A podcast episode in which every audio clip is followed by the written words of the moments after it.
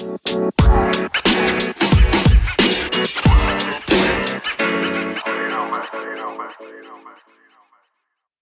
What's up, family? This is Pastor Paul from Free Life Community Church, and you are listening to Practicum Podcast. Welcome, welcome, welcome.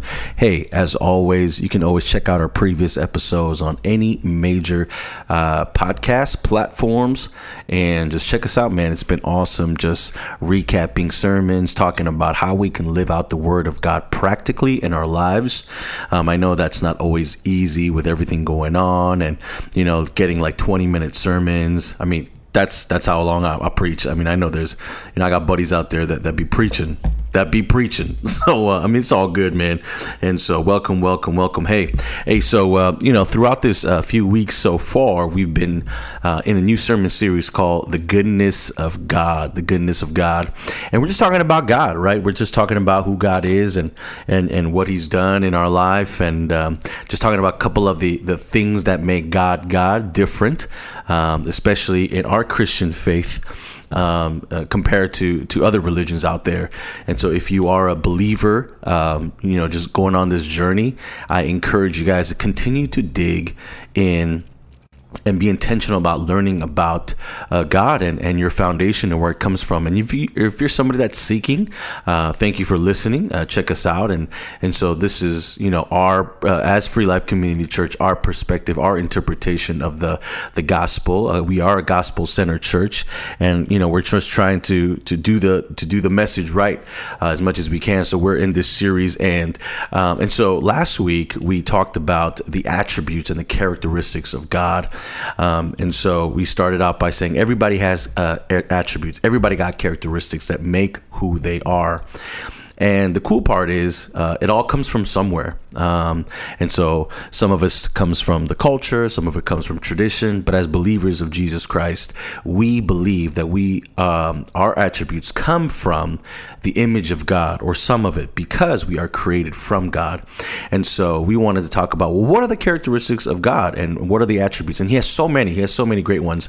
Uh, but we wanted to start out with flyover um, just looking at three major attributes that that that are talked about a lot in seminary, um, and so there's going to be some seminarian words, and I'm going to try to break it down uh, as much as I can in the short time we have together. But more than just words, I want us to think what those uh, what does uh, those attributes mean in our life? How does it connect um, me as a believer? How does it draw me closer?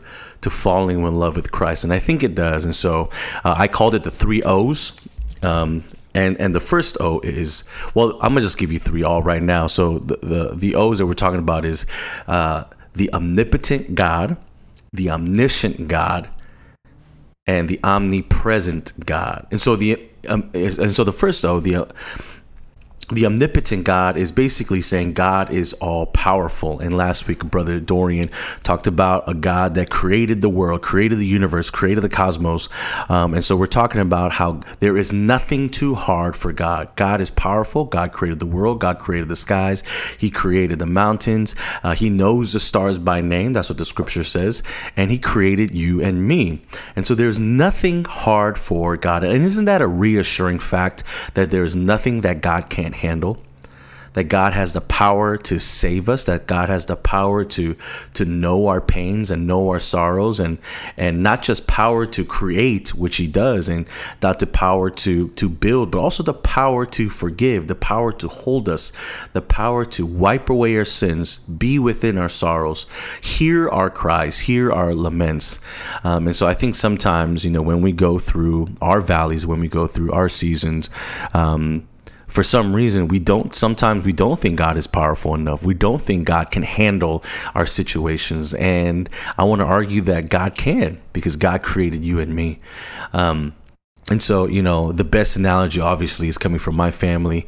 Um, when Joshua and Lily, those are my kids' name, they're in pain or, or they're they're in some type of uh, sorrow or some type of sadness. Uh, they know that I can hold it for them. They know that that Daddy can do it. Not just lifting chairs or lifting tables, but they know emotionally, spiritually, Daddy will be here for me. And I think we as Christians. Um, we, we have to be in, in this type of lifestyle where we go to God first. Um, I think as Christians, sometimes we're so um, we're we're so uh, bombarded by by other things and and th- those top those popular uh, buzzwords like self help right? Or life coach, or um, this is going to be a little controversial therapy. And I'm not saying therapy, or I'm not saying anybody out there that's doing care for that is bad. But I think as Christians, if we think that God is all powerful, why don't we go to Him first? Right? Why don't we go to him first? Lay it down on the cross, lay it down to where he is. And so knowing that God is is omnipotent. I keep on trying to say oh, omnipotent. I think breaking it down, but omnipotent. So omni means all. If y'all didn't uh, catch that, it's a Latin. Uh, Latin. It comes from the Latin words omni, all potent, power. Right. And so if God is all powerful, do you really believe in that God is all powerful? Um, that God can handle everything? God can handle everything so much so that He also can handle death on the cross through His Son Jesus and win over that death through His resurrection. Um, and so that's that's the first uh, omnipotence, and the second is um, omniscient God, all knowing. Um, and so um, one one of the one of the things that we talked about is there is nothing that God doesn't know. There is nothing that God doesn't know. God has no beginning because He is the beginning, and God has no end because long after we're gone, long after generations ago, God God is still there.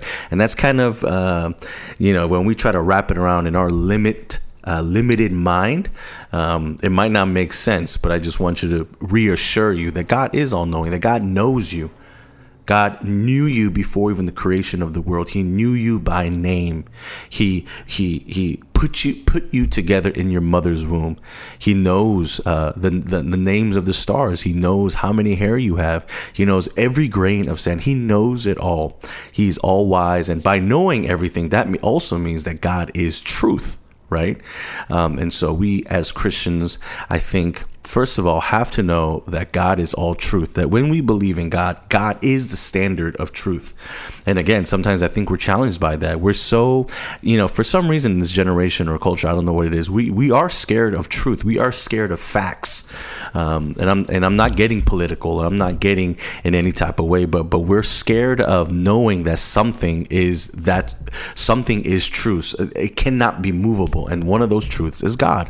One of those truths is God's wisdom and and the way we know that for now is the word of god. Um, and we, we can go down this rabbit hole of interpretations translations mistakes. Um, but i'm going to say it here man. I think for me if i'm going to believe in something uh, and if it's not perfect if it's not true then why am i wasting my time? I can believe in myself then at that point I choose to believe in the word of God as the word of God, like 2 Timothy 3:16 says, God breathed inspired uh, to correct and rebuke us and correct um, because that I know that God is that that I know that God is all knowing, that God is truth. Even the Bible tells us in Jeremiah 1 5, Before I formed you in the womb, I knew you, and before you were born, I consecrated you. I appointed you a prophet to the nations. And so God already knows your life, He already knows uh, the steps you're going to take. But at the same time, He doesn't try to control it because He gave something. He gave us a gift called free will. And so even though He knows your steps, He's going to allow you to choose those steps in order for you to realize that that uh, at the end of the day, you know, God is here. God, we need God at that point, and maybe that's kind of something that we need to continue to wrestle with um, for us Christians, and even for those new believers out there. Uh, the the question of, well, if He knows, then why am I doing it? And that's a, a question, and that's an argument that even the top theologian scholars are still talking about. So we don't want to get into that, but I think the basic, um, it, the the basic truth is that God is all knowing, um, and we see this in Scripture scripture. We see this in in in the in the Bible. We see this in how. Um, God has ordained all these things to happen, um, especially in, in my life, right? I mean, if God didn't know what was going to happen in my life, I don't know where I'll be with that. And so, um, knowing that comforts me, knowing that uh, assures me that there is hope because God is in front of it. Um, and so that's number two. God is omniscient. And lastly, uh, we talked about be, God being uh, omnipresent, omnipresent. And so, um, if we believe that God is all powerful and is the creator of all existence, and if we believe that God is all uh, omniscient, the author of all that is true, then we can conclude that God is also omnipresent omnipresent or the quality of being everywhere, right? God is near us, He is uh, over us, He is beyond us. Um, he is where he needs to be at that time. And I think for us, our concept of time um, is not the same concept of God's time, is not the same of God's space. And so the way we uh, kind of uh, unpack that as well is uh, knowing that God transcends all, but also uh, has immanence over the world. Uh, which means that tr- being God is being transcended is that He is beyond um, our time, He is beyond our space, holding us, um, watching us, um, and so there is nothing that can hold God. There's nothing over God. There's nothing beyond God. And so while He holds us, God has immanence, which means He's also near us. He is with us. Uh, he is close to us. He is moving within us through the Holy Spirit and guiding us in that way. Um, Psalms 113 says, The Lord is exalted over all the nations, his glory over the heavens. Who is like the Lord our God, the one who sits enthroned on high, who stoops down to look on the heavens and the earth? God transcends all, uh, and his immanence Um, is fleshed out in Acts 17. For in him we live and move and have our being. As some of your own poets have said, we are his offspring. So we, there's this concept of God being near and far. He's far where we exalt him, he's far where we honor him, he's far where we have reverence that he is all powerful, that he is all knowing, um, that he has the authority over us. But at the same time, he's near us. He wants relationship with us. And the best way, um, excuse me, not the best way, the way that he wanted to have relationship with us is through his son Jesus. A God who is over all the earth, a God who is all powerful, chose to come down to this earth. And that's for one reason only to save you and me from our sins my family, we have to know that we are fallen. Uh, even this week, you know, in the news um, and in. Uh, the, the stuff that is going globally, the stuff that is coming locally, and even the stuff that's going around the church.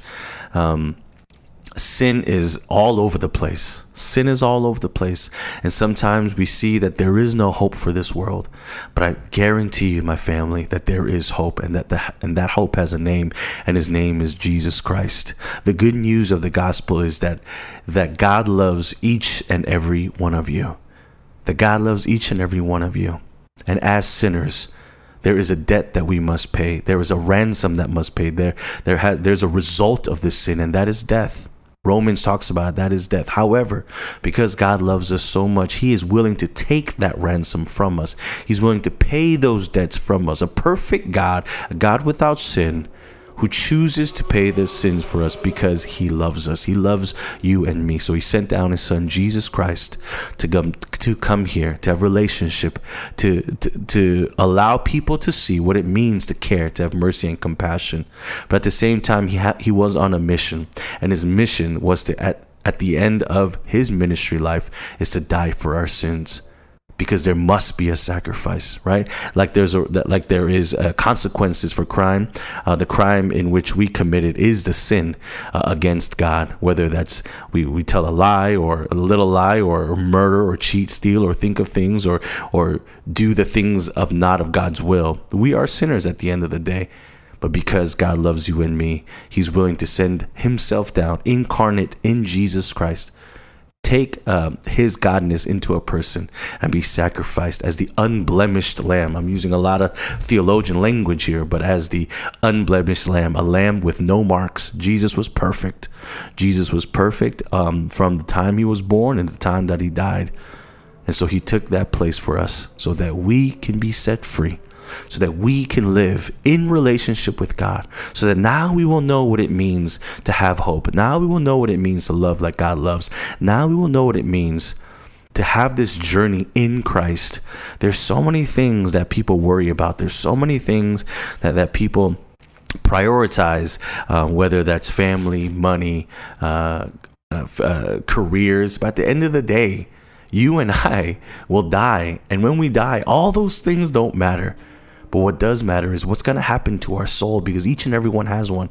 what's going to happen to our soul? Are we going to be with God or not with God? Because God gives us peace, and without peace, there is no joy.